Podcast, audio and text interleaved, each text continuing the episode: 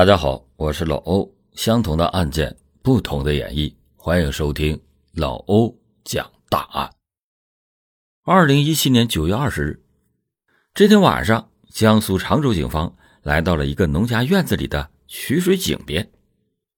这口井虽然看似普通，但是井口的斑斑血迹却似乎在告诉大家，井中隐藏着不得了的秘密。民警们之所以会来到这个院中进行调查，是因为村里边刚刚发生了一起失踪案。当大家把井盖打开之时，立刻就感到了一股血腥味扑鼻而来。大家将手电筒的灯光向井内照去，却发现井中的水面漂浮着大量的杂物，种种的迹象都表明，在杂物的下面还隐藏着。更可怕的罪恶，因为井口很窄，大家只能等待消防人员用专业设备对井内的物品进行打捞。这口井下到底藏着什么？会与警方正在调查的那起失踪案有关吗？欢迎你接着收听老欧讲大案。这天傍晚时分，王红下班回家以后就没有看见丈夫的踪影。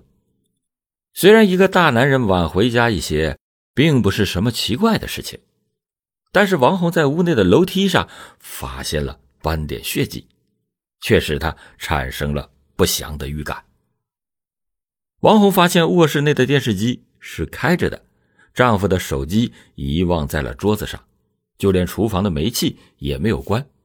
她赶紧打开门窗通风，同时担心起了丈夫的安危。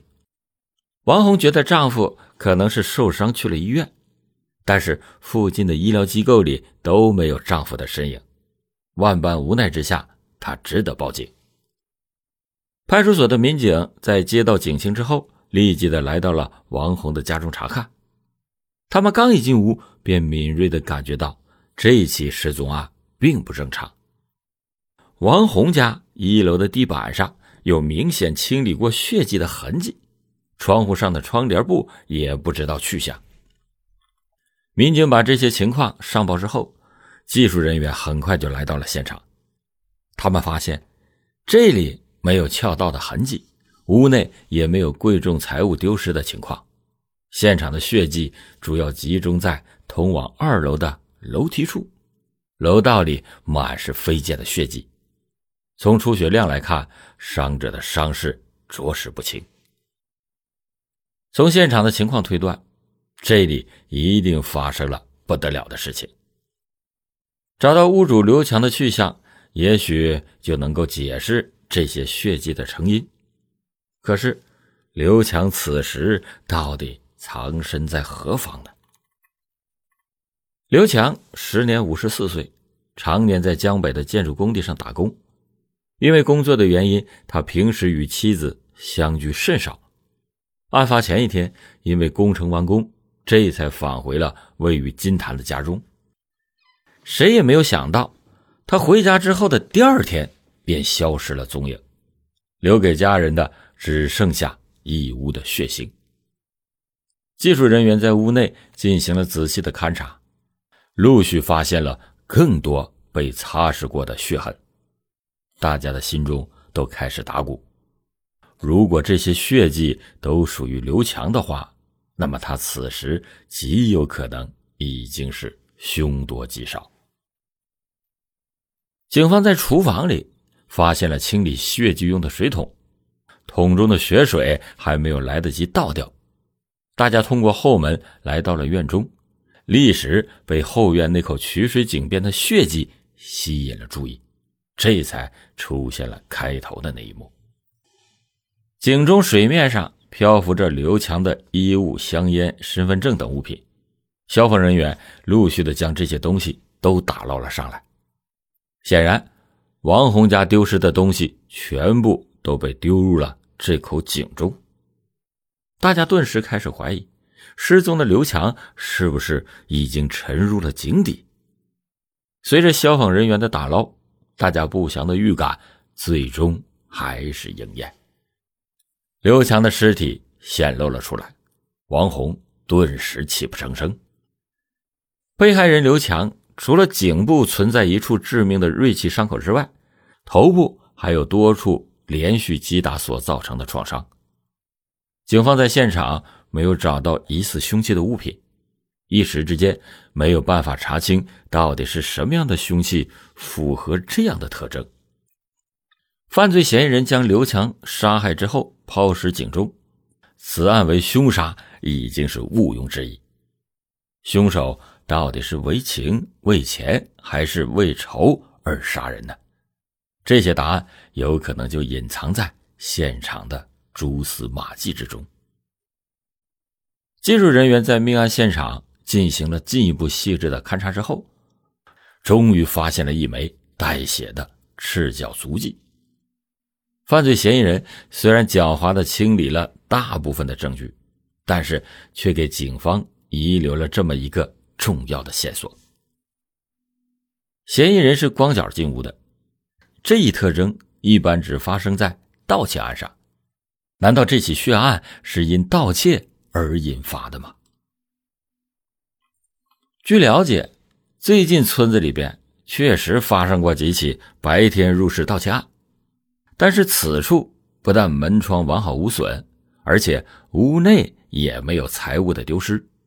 更为关键的是，流窜作案的窃贼完全没有必要在失手杀人之后还花费如此多的功夫来清理现场。凶手费尽了心思想掩盖真相，可见他与被害人之间一定存在着某种大家还没有察觉的联系。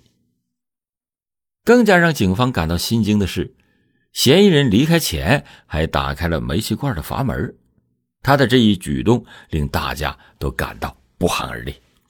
嫌疑人不但杀害了刘强，而且似乎还想借助煤气爆炸来置刘强的家人于死地。那么，他到底与被害人之间存在着什么深仇大恨，一定要赶尽杀绝呢？警方对现场调查了之后，思路也渐渐的转向了仇杀和情杀。经过调查，王红是再婚，并且和前夫育有一子，但是两人在十几年前就已经离婚，之后也并没有产生过任何的交集。要说前夫此时狠下杀手，似乎有些牵强。被害人刘强。虽然因为工作的原因和王红聚少离多，但是两个人的感情一直十分和睦，夫妻俩都十分的本分，似乎并不存在感情纠葛。被害人在案发前一天晚上回到家，就连王红也是在下班回家之后才知道的。除此之外，只有与他同乡的几名工友知情。警方来到了刘强打工的工地，了解情况。得知到刘强平时人缘很好，并没有与人结怨，他的圈子很简单，生活作息也十分的有规律，与他存在联系的人员只有平时打工的这些工友。据其中一名工友反映，案发的当天上午，他曾经给刘强打过一个电话，想要和他一起约伴，再到别的工地找找活干。可是对方的电话却一直无人接听。大家由此推断，刘强遇害的时间极有可能比他们想象的更早，而验尸的结果也证实了这一猜测。附近的邻居反映，案发的当天中午十二点左右，曾经听见过刘强的家中发出了类似敲木头的奇怪响动。大家推测，此时应该就是刘强遇害的准确时间。刘强的家位于监控的盲区，这就给警方的视频排查工作带来了难度。在大家对监控画面进行排查的同时，对案发现场的勘查工作仍然在继续。技术人员经过不懈的努力，终于在二楼的卫生间的地板上。发现了一枚奇怪的血迹。刘强是在一楼的楼梯口遇害，这枚血迹所处的位置显得异常的突兀，大家立即把血样进行了化验，结果显示，血迹并不属于死者，嫌疑人似乎也受了伤。侦查员们就推测，嫌疑人受伤以后应该会就近处理伤口，所以立刻的对周边有可能接触到止血药物的地点进行了仔细的排查。可是，虽然大家都感到真相已经触手可及，但是排查的结果却还是泼了大家一盆冷水。所有近期曾经处理过伤口的伤者都没有与嫌疑人的 DNA 比对成功。嫌疑人的 DNA 比对没有结果，被害人的社会关系一眼到头，监控排查也是大海捞针，大家渐渐开始迷失方向。他们此时所能确定的只有嫌疑人身上有伤，而且是熟人作案。可是，此案的突破口究竟在哪里呢？就在大家感到无从下手的时候，实验室方面传来了新的消息：被害人与嫌疑人的 DNA 之间存在联系，两人之间有些许的血缘关系。案情就在这样不经意间有了突破的进展，大家立即的将村中所有刘姓男子。进行了一一的排查，一个名叫刘芳的男人立即的进入了警方的视线之中。刘芳在接受侦查员的询问时，居然表示并不知道村中发生了什么命案，这让大家都感到疑惑不已。这起案件闹得已经是沸沸扬扬，不用说整个金坛，就连常州其他地方的人都对此案略有耳闻。怎么可能同在一个村里却不知道此事呢？侦查员进一步的观察对方，发现刘芳在接受询问的过程中，一直把右手插在兜里边。大家立即要求对他的手进行查看，怎料却遭到了拒绝。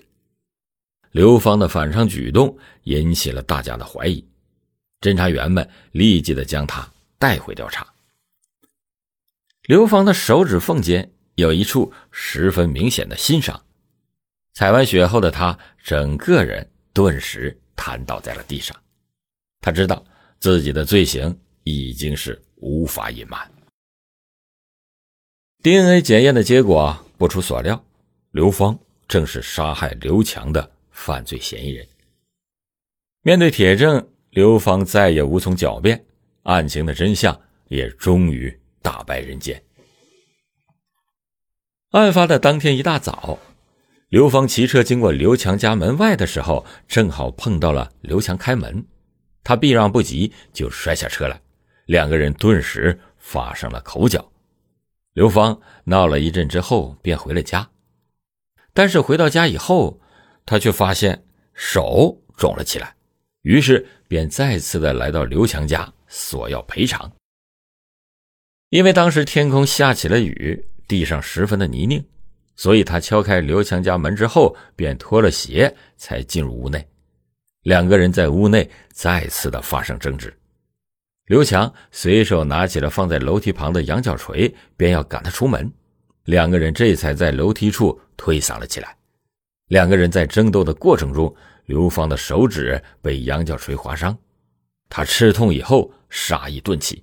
猛地一把夺过了羊角锤，便不顾一切的向刘强的头上砸了下去。就这样，刘强命丧当场，他的手上则留下了羊角锤两头的钝器两种伤口。命案发生之后的情况，大家也都能够猜出。刘芳将刘强的尸体丢在了井中，然后草草的清理了现场。他进入到二楼的卫生间清理伤口，于是。才留下了血迹。为了掩盖现场的血腥味他打开了厨房的煤气。